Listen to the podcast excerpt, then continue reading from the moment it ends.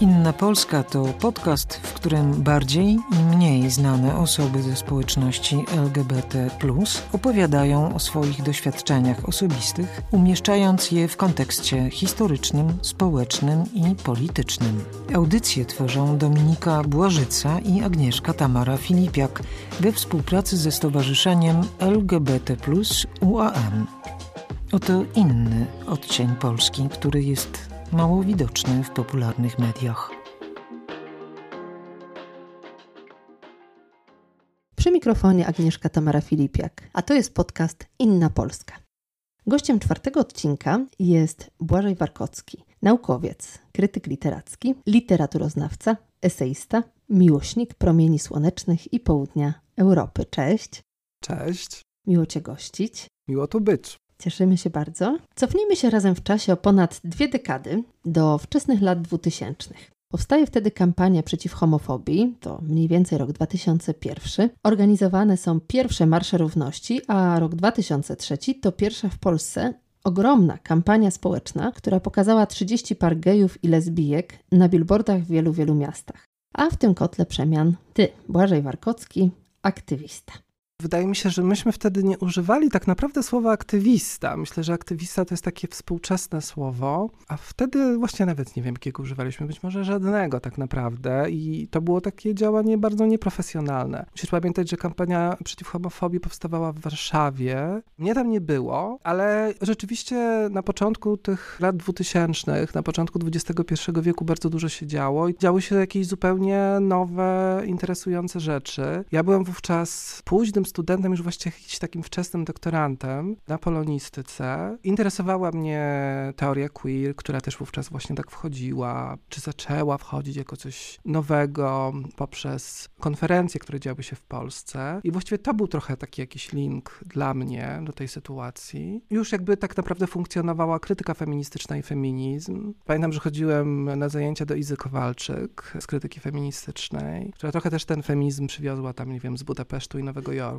Ja byłem jakiś taki bardzo oporny. Takie różne rzeczy się działy i po prostu coś wisiało w powietrzu. Ta poprzednia dekada, czyli lata dziewięćdziesiąte była bardzo stabilizowana, jeśli chodzi o kwestie nieheteroseksualności, nieheteronormatywności. No i coś zaczynało się przebijać. Ja w ogóle miałem jeszcze gdzieś tam po drodze kontakty z pismem gejowsko-lesbijskim Inaczej, które wychodziło w Poznaniu. Więc jakby sobie w tym wszystkim funkcjonowałem. Trochę właśnie w Poznaniu, a nie w Warszawie. Wydawało mi się, że się bardzo dużo dzieje. Pojawiają się też teksty, Teksty, które w nowy sposób ujmują sytuację, która wówczas miała miejsce. Te teksty później znalazły się w książce Homofobia po polsku. Rzeczywiście na początku lat dwutysięcznych zaczyna się sporo dziać. Dzieje się coś, czego wcześniej nie było. I taki nudny, opresyjny, homofobiczny świat zaczyna mieć jakieś rysy. No i ja, że tak powiem, te rysy eksplorowałem. Chciałam jeszcze nawiązać do nazwy Kampania Przeciw Homofobii. Nawet nazwa, która została wtedy zarejestrowana, zmienia bardzo mocno, przestawia właściwie zwrotnicę pewnej narracji. Czyli to nie osoby homoseksualne są problemem dla społeczeństwa, to homofobia jest problemem dla społeczeństwa. I w tym kontekście chciałabym też zapytać jeszcze trochę może bardziej, co popchnęło Cię do aktywizmu? Gdzie byłeś też aktywny?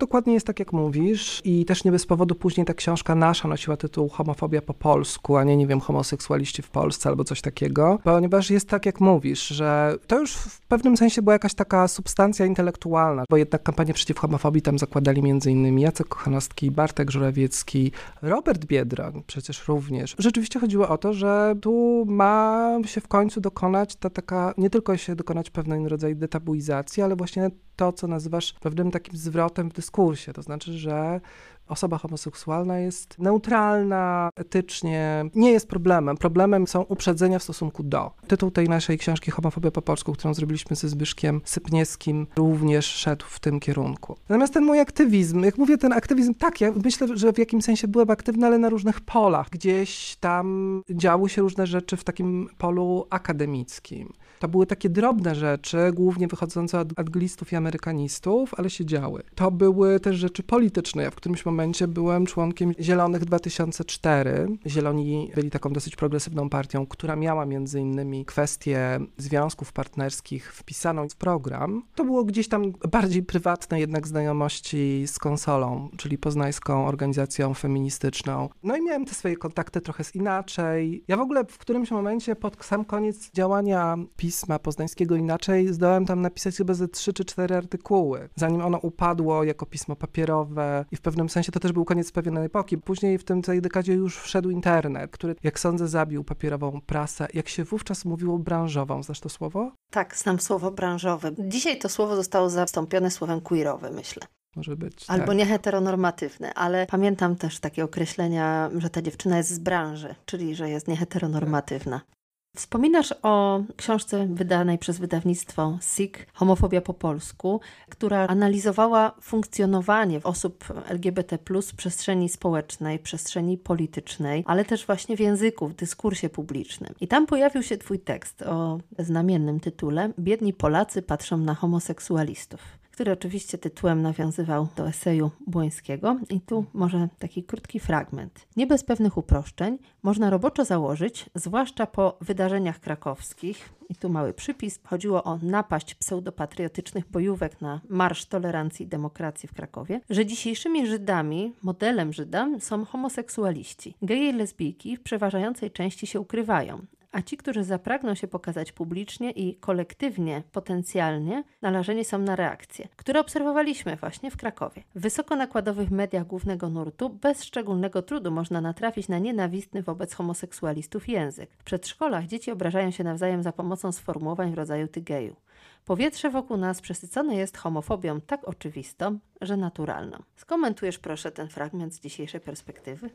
To jest fragment tekstu, który, o ile pamiętam, składał się z dwóch innych tekstów i wszedł do tej książki. On trochę miał taki manifestowy charakter, bo w ogóle wydaje mi się, że ta książka miała taki manifestowy charakter. Ona nie była tak zupełnie naukowa. Ona chciała dać świadectwo, chciała wyrazić niezgodę. To, że ja się odwoływałem, wówczas, to jest trochę bluźniercze, pamiętaj, bo ja pamiętam, że ja się trochę nawet, nie wiem czy bałem, ale że to było mocne, bo... To dzisiaj też jest mocne. Tak, bo to jest w pewnym sensie użycie pewnej takiej figury Holokaustu. Mi wówczas zależało na tym, żeby tą opowieść o emancypacji osób homoseksualnych czy osób L G B T wpisać w obręb polskiej kultury, że to nie jest coś, co jest poza kulturą, poza czymś, co jest zrozumiałe w obrębie kodów polskości, czy poza historią. Chodziło o to, że to jest w pewnym sensie kwestia jakoś analogiczna do tej żydowskiej. Ona jest kwestią, którą należy rozważać, ta emancypacja następuje.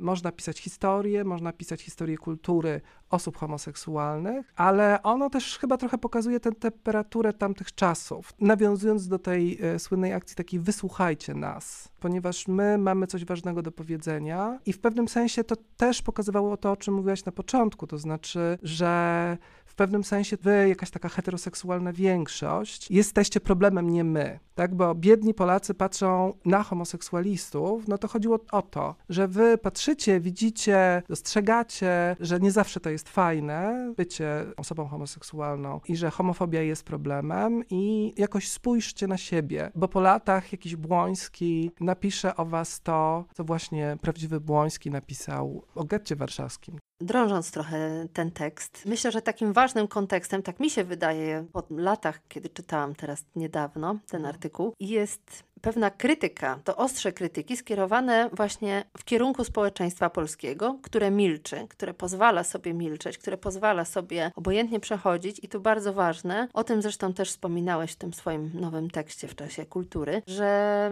nie było takiego poczucia, że dzieje się coś złego, ale ważne było też to, w jaki sposób media, czyli też no, kształtujące opinię publiczną, instytucje, opisały tę sytuację, czyli atak osób pseudopatriotycznych, które brutalnie zaatakowały wykorzystywały ten marsz w sposób przemocowy, w ogóle taka otwarta przemoc, to jest chyba coś, o czym też możemy trochę powiedzieć, która była obecna bardzo silnie w tej pierwszej dekadzie marszy w Polsce, a w mediach zostało to przedstawione tak, że właściwie obie strony są winne, nie było to w żaden sposób potępione i to jest chyba też tu kluczowe. Absolutnie tak. Widzisz, on oparty był tak naprawdę na analizie dyskursu. Ja po prostu kupowałem wszystkie możliwe gazety, tygodniki, które odnosiły się, opisywały kolejne marsze, w tym ten krakowski i patrzyłem, co oni właściwie piszą i rzeczywiście tam był jakiś taki pośrodkowizm, że jedni są winni, drudzy są winni, jedni są winni, bo wyszli i to jest jakiś rodzaj najwidoczniej prowokacji i w związku z tym to, że ktoś rzucił kamieniem jest trochę usprawiedliwione. Pamiętaj, że ten typ opowieści pojawiał się w liberalnych mediach. Nie w prawicowych, tak. Nie w radykalnych, nie w katolickich. Tak, o to chodzi, że on się pojawiał trochę w ten sposób, a to w Gazecie Wyborczej, a to w Polityce. Pamiętam, że to wszystkich nas jakoś bardzo mocno wkurzało, bo wydawało się, że jeśli jest ktoś, kto rzuca kamieniem i ktoś, kto usiłuje nie dostać tym kamieniem, to dosyć jest łatwo powiedzieć, kto jest ofiarą, a kto jest atakującym. A okazywało się, że to wcale nie było takie łatwe powiedzieć wówczas. Ta sama książka zaczyna się tekstem Kingi Dunin zatytułowanym Fałszywi przyjaciele. Kim byli i kim są dzisiaj ci fałszywi przyjaciele dla społeczności L G B T plus. Jak sobie przypominam tę książkę, bo to jest tekst Kingi Dunin, otwierał tę książkę i on trochę ją ustawiał, mam wrażenie, to znaczy Homofobię po polsku. Ci fałszywi przyjaciele to byli ówcześni, ówcześni, czyli sprzed dwudziestu lat liberałowie, bo oni robili to, co przed chwilą opisywałaś. I raczej chodziło o to, żeby się zmienili, że taki dyskurs, który będzie czynił z ofiary odpowiedzialnym za to, że jest ofiarą, albo trochę współodpowiedzialnym, jest nie do uniesienia. Ja mam wrażenie, że między innymi to wyartykułowała Kinga Dunin dwadzieścia lat temu. Dzisiaj mi się wydaje to w gruncie rzeczy bardzo ciekawe, że jak się przejrzy tą książkę i na przykład przejrzy też ten mój tekst, to tam ja się bardzo mocno zajmuję właśnie tym, co się pisze w Gazecie Wyborczej, w Polityce, w Tygodniku Powszechnym. Chcieliśmy, żeby ci liberałowie uznali prawa osób nieheteronormatywnych za normalny pakiet praw człowieka. Chyba po dwudziestu latach ten dyskurs się przesunął, że dzisiaj już trochę tak jest. Prawa osób L G B T są jednak dzisiaj w Polsce w liberalnym mainstreamie. I jakby w tym nie ma nic złego, ale jakby musiała się dokonać, jak sądzę, praca. I te wszystkie teksty, dyskusje, ale również marsze powodowały, że przez te dwadzieścia lat jednak coś się przesunęło, bo jednak nie stoimy w miejscu i postęp czasami istnieje. I tutaj on się gdzieś dokonał. Coś, co było uważane za radykalnie off-lewicowe, dzisiaj weszło do dyskursu publicznego, no i jakby w pewnym sensie już jest tak, że Platforma Obywatelska, czyli Koalicja Obywatelska jest dzisiaj skłonna, nie tylko skłonna, ale to jest, jak rozumiem, postulat. Tak się nie działo wówczas. Oni musieli być do tego przekonani. Wtedy raczej sądzę, że uważana był za jakiś niezwykły radykalizm. Myślę, że to jest jakaś też kolejna opowieść o tym, że prawa nie są dane, tylko są wywalczone. Absolutnie tak. Że są wywalczone, że nic nie dzieje się samo, że ktoś coś wcześniej musiał zrobić. To też jest taka opowieść mówiąca o tym, że nie wiem, czy tak się nie stało w Wielkiej Brytanii, że wiesz,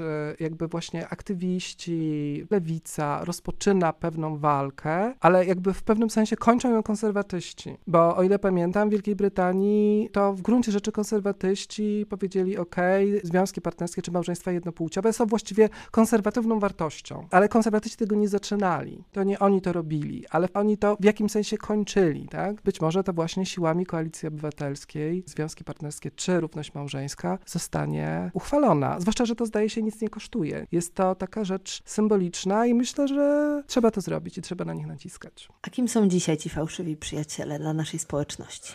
Nie mam chyba dobrej odpowiedzi na to pytanie. Dzisiaj wszystko jest bardziej skomplikowane, mam wrażenie. Fałszywi przyjaciele to była taka metafora, która pasowała do ówczesnych czasów i która słusznie, jak sądzę, dostrzegała taką taktykę ówczesnego aktywizmu, że należy naciskać na liberałów, na mainstream i że to, co ówczesny mainstream robił, było niewystarczające i że nie chodziło o to, żeby tylko i wyłącznie mówić, że prawica konserwatywna jest niefajna. Oczywiście jest niefajna, ale to jest w pewnym sensie intelektualnie było dosyć proste. Ale taktycznie słuszne wówczas było praca i takie naciskanie na liberałów. Ja myślę, że to była taka metafora, zresztą jak mówię, Kingi Dunin, która otwierała tę książkę, słuszna na ówczesne czasy. Nie wiem, czy dzisiaj jest słuszna. Musielibyśmy się dowiedzieć, kto jest, a kto jest według ciebie. Jednym z ciekawych głosów w naszej społeczności jest taka krytyka korporacji, czyli krytyka pinkwashingu. Może to jest ciekawy trop.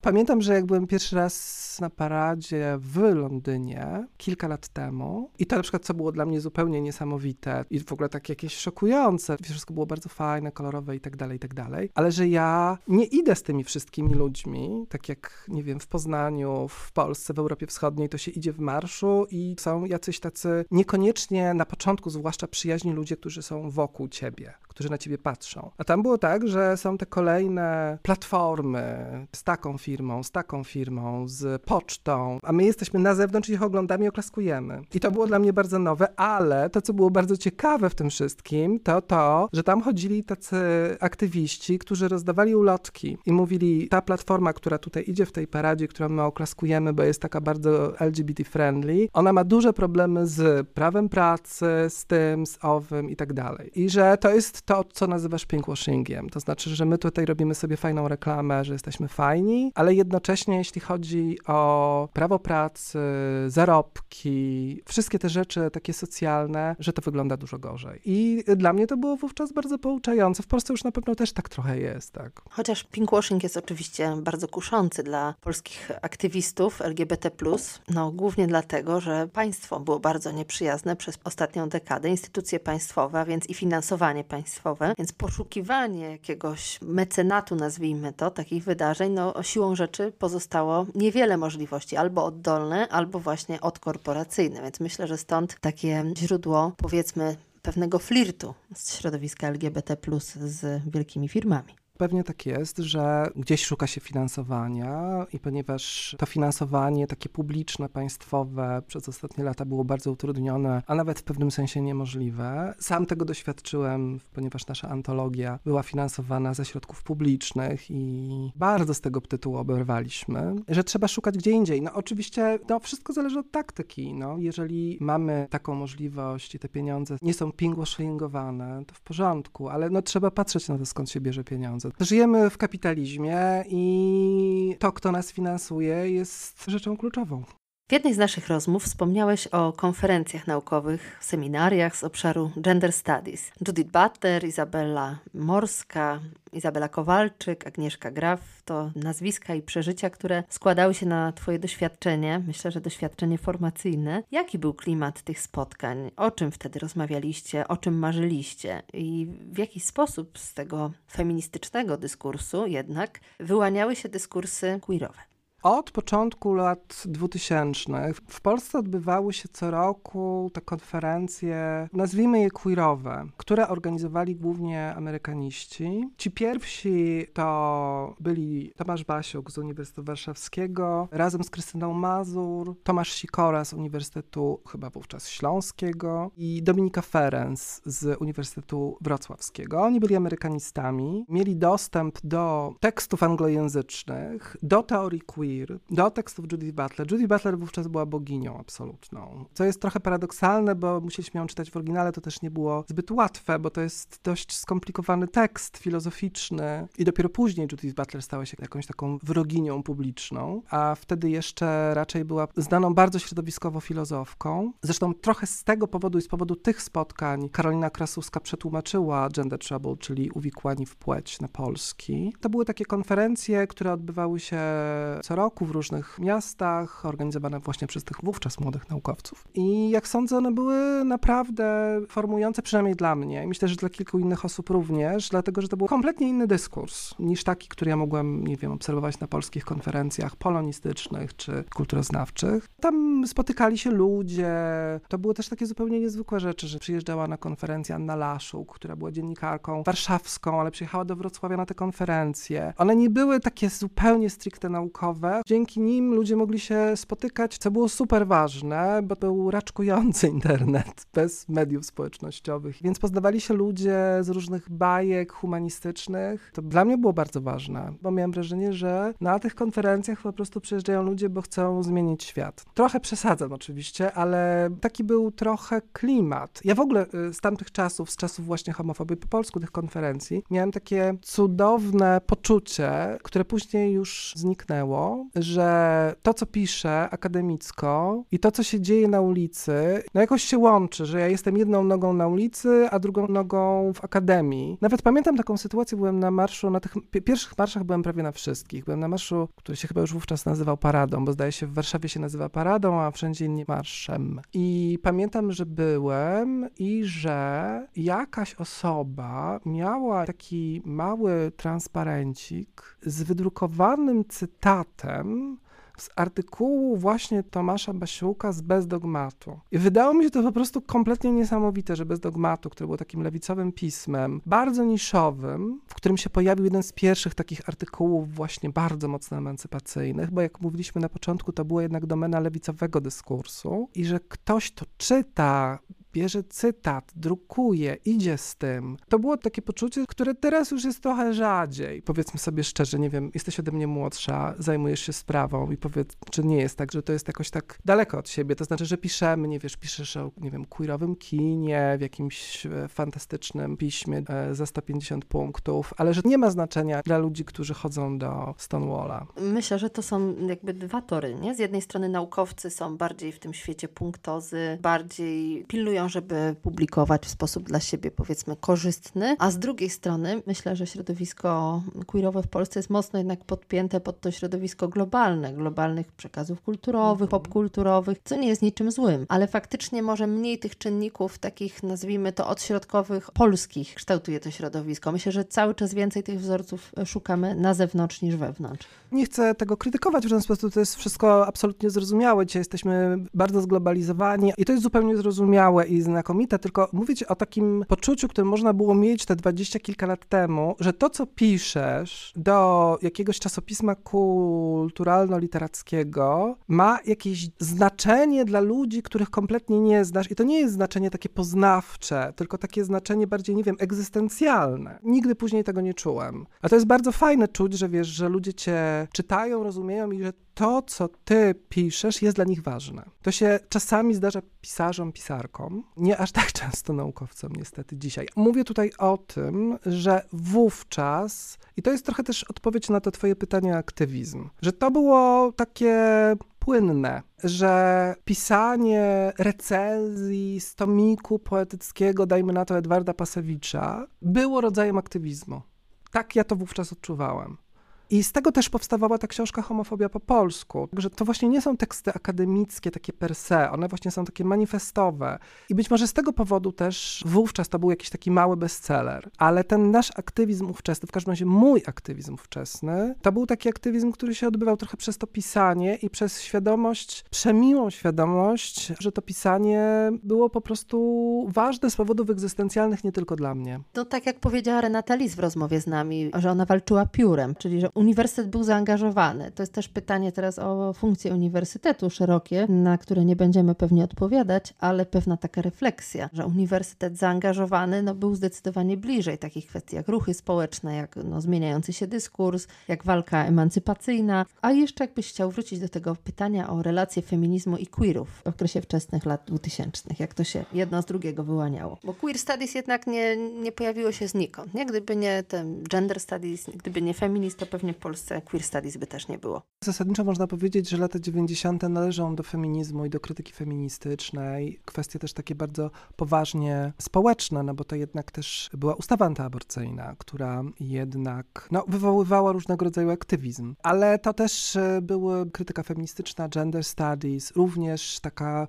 Ja jestem koniec końców polonistą, więc to była taka krytyka feministyczna, która już zajmowała się polską literaturą i kulturą, ale też pojawiała się już wówczas Judith Butler, bardzo, bardzo szybko tak naprawdę. I jedną ze źródeł takich akademickich queer studies w Polsce był feminizm i krytyka feministyczna i gender studies i te dwie rzeczy jakoś tak szły ze sobą, ale mam na myśli taki dyskurs akademicki. Jeżeli spojrzysz gdzie indziej, czyli na przykład na prasę, prasę branżową w latach dziewięćdziesiątych, a nawet pierwsze ziny, które pojawiają się w latach osiemdziesiątych już, To był taki dyskurs jednak dużo bardziej endemiczny, znaczy taki tutaj stąd. I to była prasa gejowska, ona była w latach dziewięćdziesiątych często pornograficzna po prostu, albo półpornograficzna. Między innymi bardzo ważne było wydawnictwo Soft Press, które wydawało Inaczej w Poznaniu, które wydawało Inaczej przez dwanaście lat. To też jest jakby część lokalnej historii. I jak sądzę, tutaj ten dyskurs gejowski szedł sobie trochę obok feminizmu i myślę, że na samym początku wcale nie był aż tak bardzo przyjazny. Patrząc jeszcze głębiej w obrębie relacji, ale to już takich aktywistycznych relacji pomiędzy lesbianizmem a feminizmem, tam też bywały napięcia. To nie jest do końca tak, że zawsze każdy rodzaj polskiego feminizmu był tak bardzo mocno otwarty na lesbijki. To było czasami bardziej skomplikowane, co nie oznacza, że nie było lesbijek w ruchu feministycznym, bo absolutnie były, ale też wydaje mi się czasami, że ta taka lokalna historia queerowa raz po raz musi też wyciągać takie mniej przyjemne, bo te napięcia też były, że nie zawsze jest taka zupełnie optymistyczna opowieść o tym, że wspólnie razem nieśliśmy transparent. Dzieje się, wiesz, różne napięcia, wypalenia, mobbingi, różne rzeczy się dzieją. A ta historia polskich relacji pomiędzy feminizmem a lesbianizmem też byłaby ciekawa. Mając w pamięci koncepcję centrum-peryferia, chciałam zapytać o ten czas, w którym przebywałeś jeszcze fizycznie i społecznie poza centrum. Chodziłeś do liceum w Witkowie, liczącym niecałe osiem tysięcy mieszkańców, jak mówi Wikipedia. Byłeś chłopakiem zatopionym w książkach. I jak wyglądało odkrywanie siebie w takich czasach przedinternetowych? To z jednej strony trudne, a z drugiej strony łatwe pytanie. To znaczy, to jest sytuacja późne lata osiemdziesiąte, początek lat dziewięćdziesiątych, epoka jeszcze bardzo mocno przed internetem. To jest taka sytuacja, w której za bardzo nie ma reprezentacji takiej nieheteronormatywnej, jaką mamy dzisiaj, nie wiem, na Netflixie, wszędzie. Zasadniczo, jeśli dzisiaj sobie mieszkasz w Witkowie albo gdziekolwiek indziej, to mimo wszystko masz internet. Wówczas go nie było. Więc wiesz, no to jest trochę tak, że czyta się literaturę, szuka między wersami, to więc to na pewno była jedna rzecz. A później już jednak w latach dziewięćdziesiątych pewną ścieżką była ta raczkująca prasa gejowska, którą się kupowało w kiosku. To, to tak naprawdę nie było w Witkowie, tylko już było w Poznaniu, bo ja przyjechałam do Poznania na studia w latach już późnych dziewięćdziesiątych tak naprawdę. To było pismo ważne nie tylko dlatego, że tam można było przeczytać o lesbijkach i gejach, głównie gejach, ale również z tego powodu, że to była skrzynka kontaktowa. To też jest jakaś taka opowieść, nie wiem czy do końca opowiedziana, dzisiaj już jakoś zupełnie zapomniana, chociaż pewnie pamiętana przez tych, którzy wówczas żyli, tak? To znaczy, że były ogłoszenia, na te ogłoszenia się odpowiadało. Nawet nie jestem w stanie dokładnie powiedzieć, jak to się robiło, ale wkładało się jakąś kopertę w kopertę, dodawało znaczek, i otrzymywało odpowiedzi po dwóch miesiącach. Jakoś to wszystko wyglądało bardzo ślimaczo, patrząc z perspektywy współczesnych aplikacji. Te pisma w latach dziewięćdziesiątych dla osób z mojego pokolenia, być może nawet bardziej osób męskich, choć kobiecych być może również, to był trochę taki podręcznik. Podręcznik do bycia gejem, podręcznik do bycia lesbijką. Trochę oczywiście przesadzam, ale no bo gdzie indziej można było się dowiedzieć i przeczytać, obejrzeć? Właśnie tam. Były też oczywiście Oczywiście filmy raz po raz, które się oglądało. Myślę, że było po prostu wówczas trudniej spotkać osoby spoza heteromatrixa. Trzeba było dużo więcej jakiegoś takiego wysiłku w to włożyć. Chociaż nie wiem, może dzisiaj też nie jest aż tak łatwo, że niby jest bardzo prosto. Jest prościej, jest prościej. Idziesz do Stonewall, jesteś, tak? I też mimo wszystko nie ma tego czegoś, co chyba jeszcze opisywał Michał Witkowski, czyli tego takiego poczucia przekroczenia, które się dokonuje, jakiegoś przekroczenia tabu. U Witkowskiego, ja mam na myśli w tej chwili jego autobiografię, pierwszy tom pod tytułem Wiara, gdzie on opisuje siebie bardzo młodego.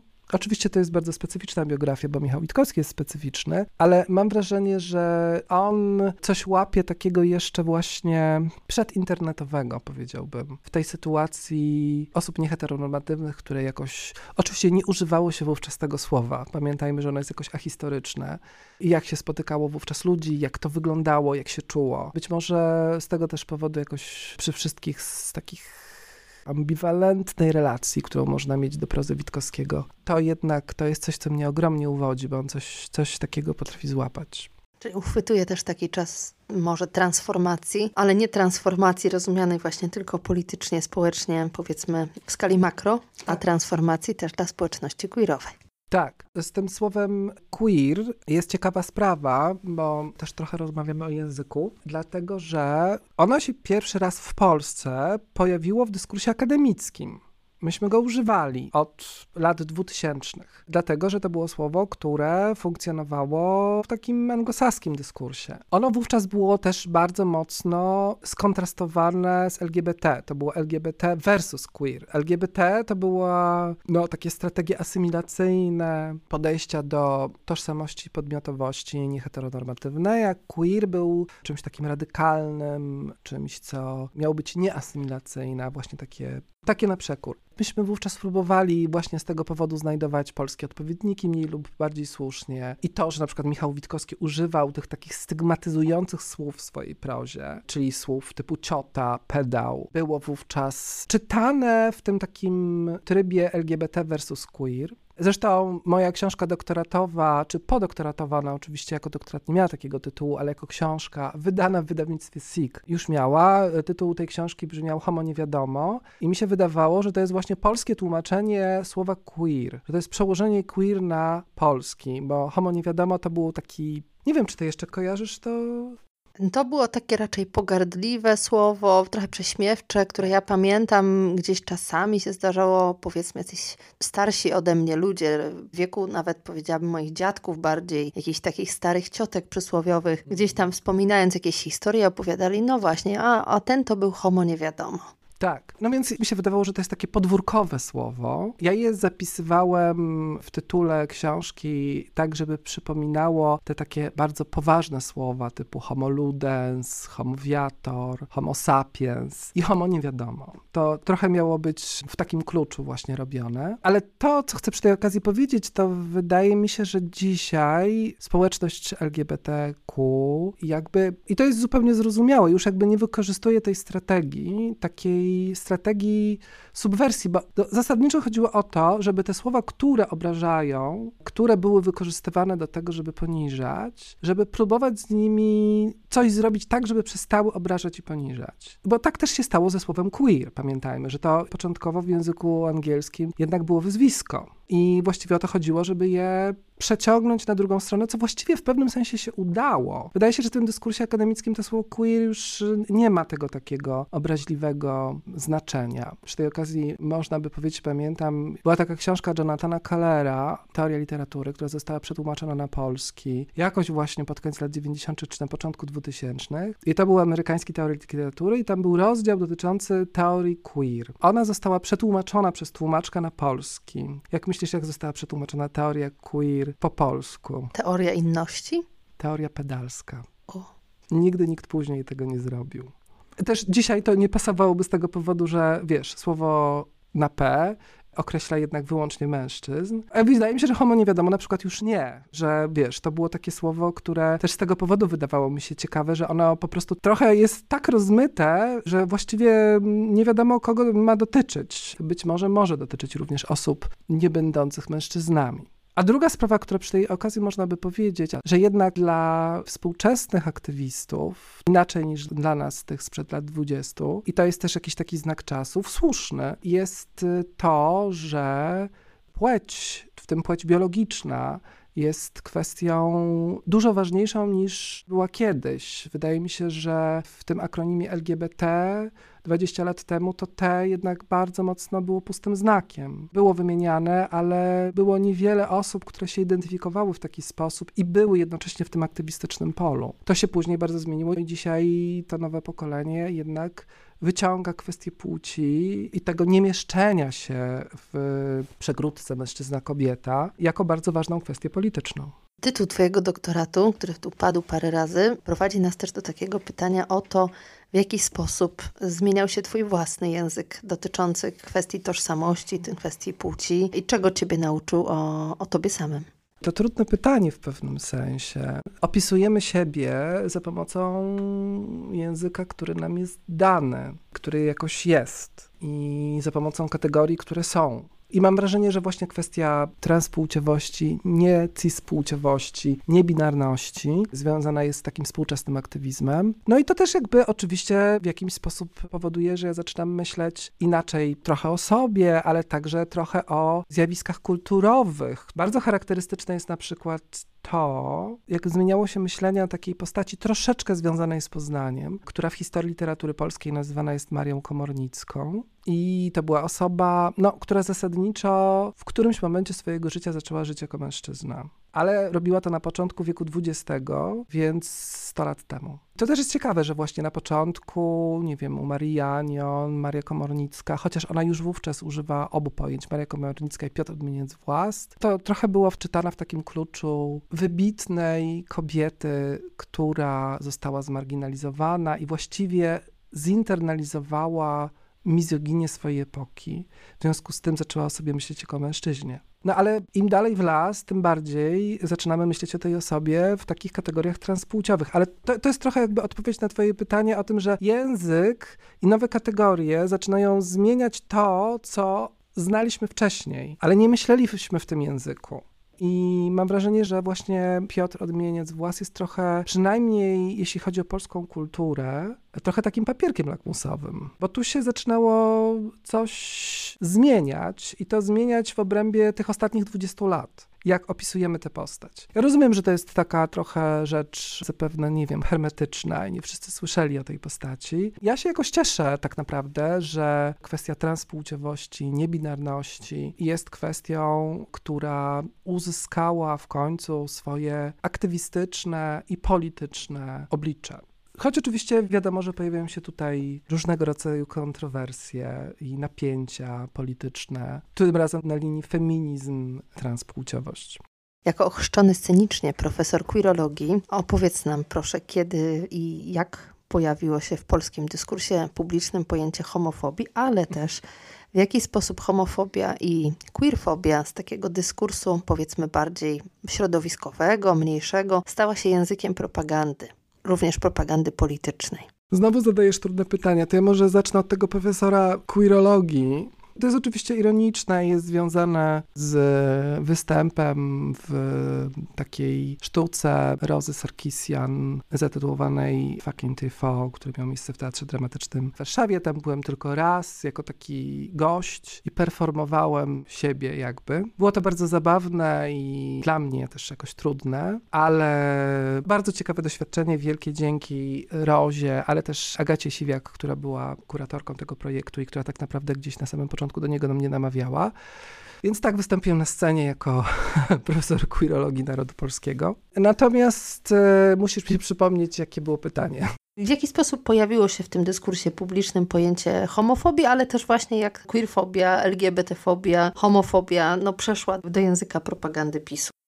Kiedy się pojawiło słowo homofobia? To jest właściwie ciekawe pytanie, kiedy się tak naprawdę zaczyna pojawiać słowo homofobia. Ono się zaczyna pojawiać w tym dyskursie akademickim i aktywistycznym od końca lat dziewięćdziesiątych i na początku lat dwutysięcznych. I ono nazywa pewne zjawiska i odwraca, tak jak o tym mówiliśmy, ten dyskurs tamtych czasów. No już wówczas, tak jak podczas tej słynnej dwadzieścia lat temu już mającej miejsce akcji Niech nas zobaczą z tymi parami, to już wówczas było tak, że to były pary jednopłciowe, plakaty wywieszane również w miejscach publicznych. Dokonywał się wówczas akt ikonoklazmu, to znaczy niszczone były po prostu. Więc wydaje mi się, że w gruncie rzeczy to nie, nie tylko chodzi o PiS, chociaż między innymi, to znaczy okazuje się, że taka polityka kozła ofiarnego, wroga, po prostu opłaca się politycznie. Opłaca się wskazać, że ci są tacy, tacy i owacy są źli, winni. Jeśli się ich w jakiś sposób spacyfikuje, to będzie się nam żyło lepiej. To jest taka polityka, ona bywa czasami po prostu bardzo cyniczna. Homofobia to nie zawsze jest to, że ktoś naprawdę wierzy w niższość, czasami w sensie politycznym to wykorzystuje. I przecież w dwa tysiące piętnastym roku mieliśmy też taki moment zupełnie niesamowicie ksenofobiczny, islamofobiczny, kiedy nagle okazywało się, że tutaj zagrożeniem dla polskiego narodu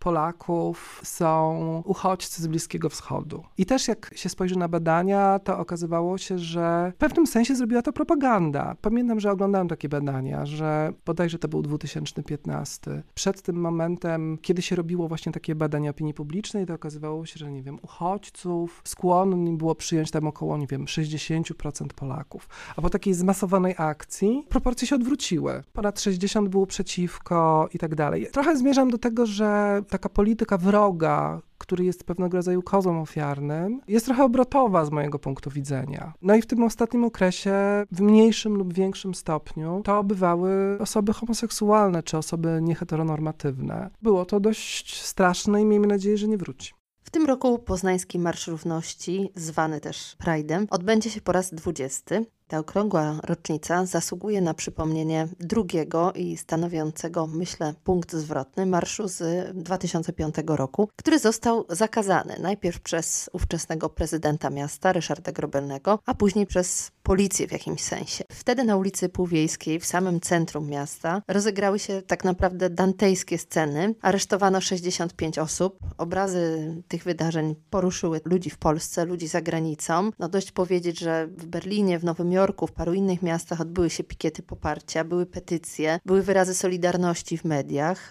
Co ciekawe, zareagował przecież Międzynarodowy Sekretariat Amnesty International. Było to dość szalone wydarzenie z perspektywy mieszczańskiego, jeszcze wtedy bardzo i poprawnego Poznania, a ty brałeś w nim udział.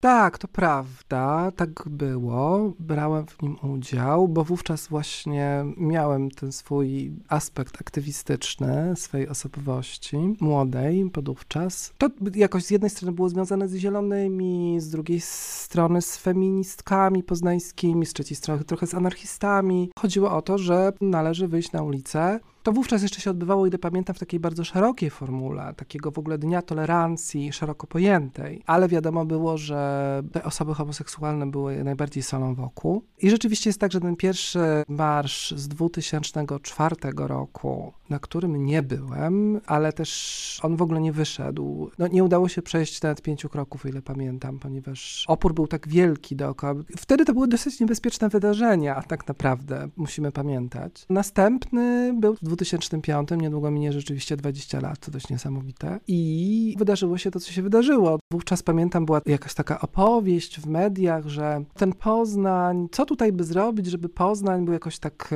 znany, rozpoznawalny i żeby znalazł się na ustach w całej Polsce. No i nic z tego nizowego się udało. Rzeczywiście to wyglądało wówczas strasznie. Pamiętam, że to była Półwiejska. My tak zamknięci w kordonie pomiędzy jednym zgrupowaniem koni, a z drugim zgrupowaniem koni, bo ci policjanci byli na koniach, a ci kontrmanifestanci za tymi konimi. Było to dosyć takie dla osób, które w tym uczestniczyły, ja rzeczywiście uczestniczyłem, tak się stało, że tam byłem. Znalazłem się w suce policyjnej i nawet napisałem na ten temat tekst, bo było to dosyć mocno wstrząsające doświadczenie. Ale ono w pewnym sensie, po pierwsze, rzeczywiście zrobiło to, o czym mówisz, to znaczy Poznań nic tego nizowego znalazł się na ustach wszystkich. Po drugie, jakby ujawnił jakąś taką zupełnie niesamowitą przemoc. Po trzecie, rzeczywiście pokazał, że wówczas rządzący ewidentnie, a to też było pierwsze rządy PiSu tak naprawdę, bo to był dwa tysiące piąty rok, wówczas rządzący lokalnie, a tutaj nie był tylko PiS, byli bardzo różni, tak jak wymieniałaś, ich politycy lokalni. Są bardzo mocno przeciwko. Były pikiety w całej Polsce i poza Polską, które były solidarnościowe. To było w pewnym sensie pierwsze w Polsce tego typu wydarzenie, bo do tej pory raz po raz bywały marsze zakazywane. Pamiętam, że był zakazywany w Warszawie bodajże, zresztą przez prezydenta miasta Lecha Kaczyńskiego, ale on mimo wszystko poszedł, a ten właściwie został rozbity. To było takie wydarzenie, które raczej nie miało precedensu w polskiej historii. Jakie wam postawiono zarzuty wtedy?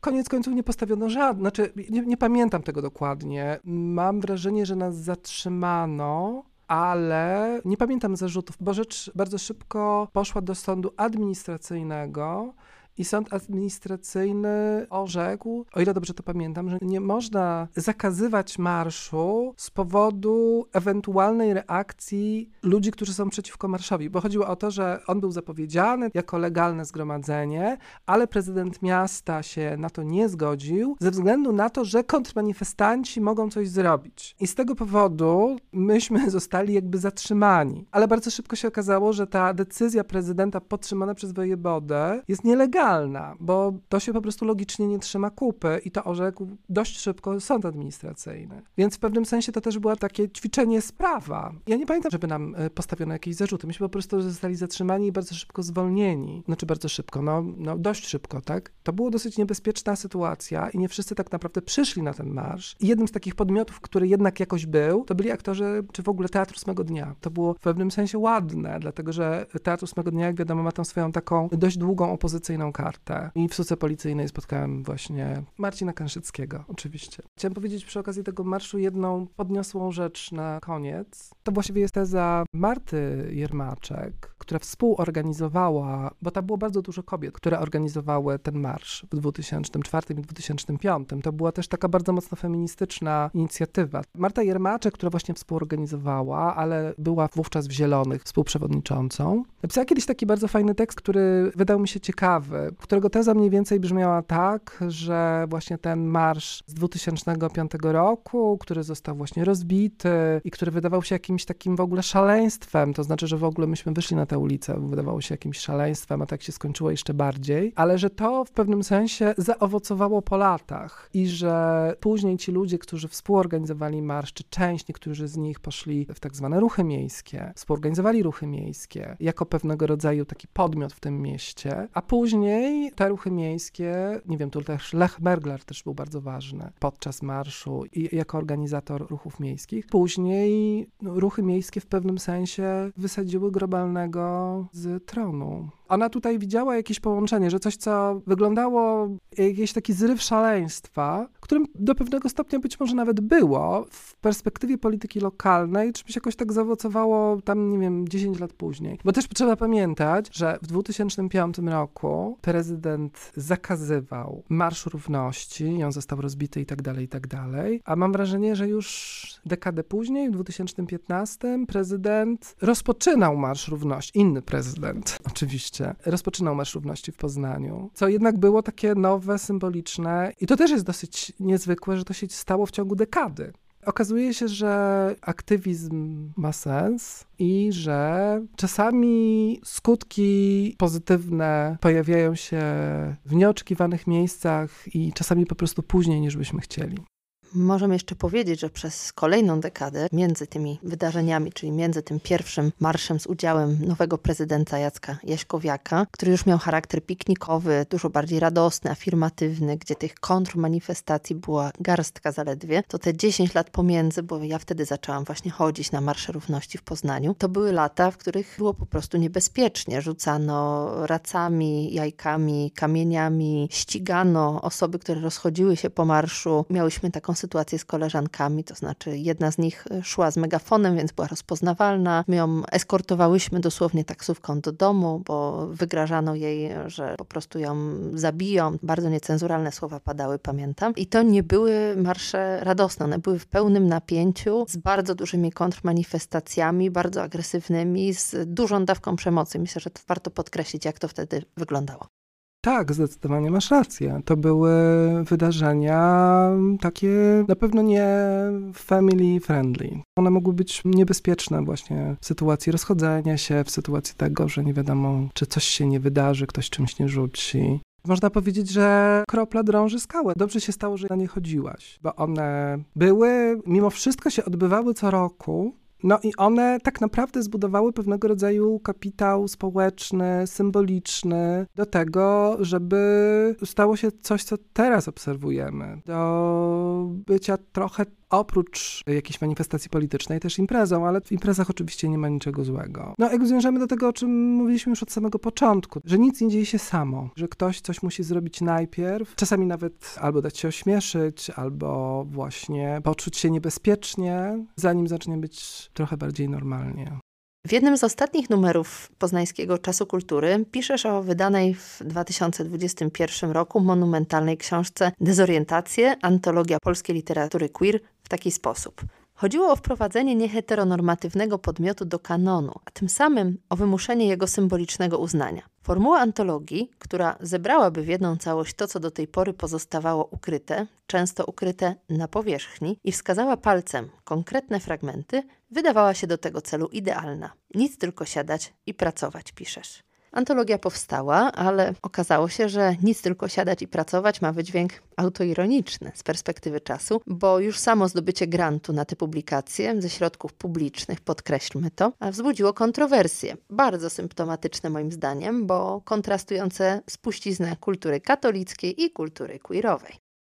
To w gruncie rzeczy wydarzyło się w bardzo wyrazistym kontekście politycznym. Dostaliśmy grant z profesorem Tomaszem Kaliściakiem z Uniwersytetu Śląskiego oraz profesorem Alessandro Amentą z Uniwersytetu Tor Vergata w Rzymie w roku dwa tysiące piętnastym, który był dosyć przełomowy. Na pewno dla, jak wiemy, osób L G B T, dla takiej społecznej historii osób L G B T, no tam były po prostu wybory jednocześnie prezydenckie oraz parlamentarne. No i bardzo się obawiam, że byliśmy takim mięsem armatnim i że rzeczywiście zostaliśmy w ten sposób zaatakowani. Pojawił się artykuł w Rzeczpospolitej, który rzeczywiście dokładnie tak jak mówisz, mówił ojej, ojej, tutaj my nie dostaliśmy pieniędzy na jakieś dzieła nieznane Tischnera, a my dostaliśmy pieniądze na, jak to wówczas nazwano, antologię literatury gejowskiej. To nigdy nie miała być antologia literatury gejowskiej, tak swoją drogą. No, to było bardzo nieprzyjemne. No, po pierwsze dlatego, że myśmy sobie tego grantu sami nie przyznali. Po drugie, atak był stricte polityczny i homofobiczny, tak naprawdę, nazwijmy to po imieniu. No i on trochę właściwie był symptomem tego, co działo się później, przez ostatnie kilka lat. I takie rzeczy, i nawet bardziej wyraziste działy się, nie wiem, w mediach i tak dalej. To nie było przyjemne, ale koniec końców wychodzi na to, że się udało. Grant został ukończony, książka została zamknięta, jak sądzę, pięknie wydana, ponieważ mieliśmy pieniądze na to, żeby to zrobić i żeby zapłacić też za prawa, bo większość tych pieniędzy tak naprawdę, powiedzmy sobie, bo zawsze pieniądze są najbardziej ekscytujące, szła po prostu na licencję do praw autorskich. Większość osób autorskich, które tam występuje, to są osoby, którym trzeba było zapłacić za licencję do użycia tekstu. A niektóre z tych osób to są, nie wiem, Witold Gombrowicz czy Czesław Miłosz. Obaj nie żyją, rzecz jasna, ale ale nie oznacza to, że można tych tekstów używać za darmo, tak? Trzeba za nie zapłacić. Więc większość tych pieniędzy tak naprawdę dotyczyła licencji do praw autorskich. Nie było to przyjemne. Ja zdecydowałem się napisać ten tekst w Czasie Kultury, bo wydało mi się, że to jest jednak ciekawa historia i taka bardzo symptomatyczna. To, że myśmy zostali zaatakowani, że zrobiła to Rzeczpospolita, nie żadne bardzo prawicowe pismo, tylko właśnie Rzeczpospolita, a później ten content był już używany, rzecz jasna, przez cały prawicowy internet i nie tylko. No i że to była taka nagonkowa sytuacja, po prostu. Bardzo, bardzo nieprzyjemna i to nie były miłe warunki pracy, mówiąc najkrócej. Takiej pracy jednak akademickiej, chociaż oczywiście z pewnym swoim takim politycznym aspektem, ale ja stoję na stanowisku, że współczesna humanistyka jest polityczna. Nie partyjna, bo to byłoby bardzo złe, ale polityczna w takim szerokim sensie. I jeśli ktoś robi coś, co wydaje mu się, że jest niepolityczne, to tylko dlatego, że robi coś najwidoczniej bardzo hegemonicznego i polityczność jest tutaj jakoś przezroczysta. Nie wiem, czy nie mówię zbyt niejasno. Niemniej było niefajnie, ale skończyło się dobrze. Książka wyszła, miała całkiem fajną recepcję. Byliśmy z kolegami na różnych festiwalach literackich, teatralnych. Rozmawialiśmy o tej książce. Sądzę również, że ona trochę jednak ma taki wymiar edukacyjny i ona raz po raz trafia też do nauczycieli języka polskiego, do szkół, którzy mogą ją spokojnie wykorzystywać. Bo to jest antologia, więc tam jest bardzo dużo tekstów, w tym też takich tekstów kanonicznych, nie wiem, z romantyzmu i nie tylko. Więc można sobie jakiś kawałek przeczytać i omówić. Tam są wskazówki. W pewnym sensie mam nadzieję, że zrobiliśmy dobrą pracę i że zrobiliśmy też taki wirus. I że to jest taki wirus, który sobie może gdzieś tam działać. I nawet wiem, że czasami działa. Czasami nauczyciele języka polskiego, nauczycielki wykorzystują też tę książkę i super. No to będzie miłe pytanie na koniec. Na co orientujesz, a może dezorientujesz teraz swoje marzenia osobiste, ale też społeczne? Zadajesz same trudne pytania. No różne, mam różne pomysły takie akademickie, one są jakoś powiązane ciągle gdzieś tam z polską kulturą, ale też z historią emancypacji w Polsce i nie tylko w Polsce. Takie rzeczy mnie interesują, ale też trochę tak jakoś odpoczywam i chcę trochę odpocząć, bo żeby zacząć coś nowego, a nie tylko będącego w jakimś odcinaniu kuponów od tego, co jest, to jednak trzeba zresetować umysł. Więc trochę się orientuję na odpoczynek, ponieważ odpoczynek jest ważną częścią pracy i uczenie się tego, że trzeba odpoczywać też jest... Znaczy mówię teraz jak terapeuta, wiecie? Ale tak jest, wam też polecam. Więc w sensie osobistym usiłuję się orientować trochę na odpoczynek i odpuszczenie sobie różnych rzeczy i obowiązków. A w, właśnie w tym sensie społecznym, bo to druga część pytania. Polityczny może. To jest bardzo ciekawe, co się teraz będzie działo. Trochę ostatni czas tych ostatnich lat spowodował, że ja się trochę jakoś tak wycofałem z oglądania takiej bieżączki politycznej, bo tak jak kiedyś na przykład mnie to bardzo interesowało, nawracając do początku, czyli do homofobii po polsku i bardzo mnie interesowało, co się pisze i mówi o marszach równości, bo o tym pisałem i to analizowałem, to w którymś momencie teraz jest tego trochę za dużo i też pojawiły się też takie naprawdę, naprawdę bardzo nienawistne dyskursy, które no, nie wyglądały fajnie. Ale jak sądzę, taką kwestią, która interesuje nas wszystkich jest to, czy i w którym roku czy w tym roku, czy w następnym, możemy się założyć, zostaną uchwalone związki partnerskie, bo nie wiem, czy równość małżeńska, pewnie nie, a może. W każdym razie pytanie jest takie, czy to się stanie, bo to jest ten moment, kiedy może się to stać i na przykład to mnie bardzo interesuje.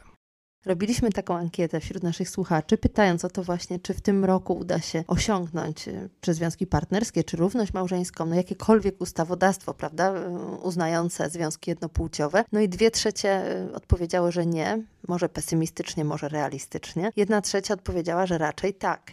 To tyle, jeżeli chodzi o ankiety i statystyki. Ja jestem optymistką, natomiast faktycznie widać, że politycznie no, jesteśmy w dużym chaosie. Ja myślę, że w przyszłym roku. Możemy się założyć. Ja trochę nie wiem, ale się chyba z tobą zgadzam. Nie wiem, czy... W... Znaczy, jeżeli to się nie stanie w tym albo w następnym, to będzie moim zdaniem tylko gorzej, bo będzie bliżej wyborów, które nie wiem, czy będą tutaj pomagały. A teraz wydaje się, że to jest możliwe, tylko... No nie wiem, pewnie to jest też kwestia dobrego lobbingu i tego, czy ci politycy, polityczki naprawdę to chcą zrobić. A to jest kwestia trochę symboliczna. Jak mówię, ona wydaje mi się, że nie jest kosztowna. To znaczy, że nie trzeba, nie wiem, wydać wielkich pieniędzy na podwyżki dla budżetówki albo, nie wiem, jakieś kwestie społeczne. Więc... Jakoś jestem optymistą. To jest zresztą bardzo, bardzo ciekawe, bo jeszcze wydaje mi się, że rok temu byłbym pesymistą i wielu z nas było, że to się trochę być może w ogóle nie zdarzy za naszego życia, bo też jedną z takich spraw poniekąd podsumowującym trochę naszą rozmowę jest to, że w gruncie rzeczy, patrząc wstecz te dwadzieścia lat, to tak naprawdę bardzo wiele się zmieniło i to na lepsze tak naprawdę.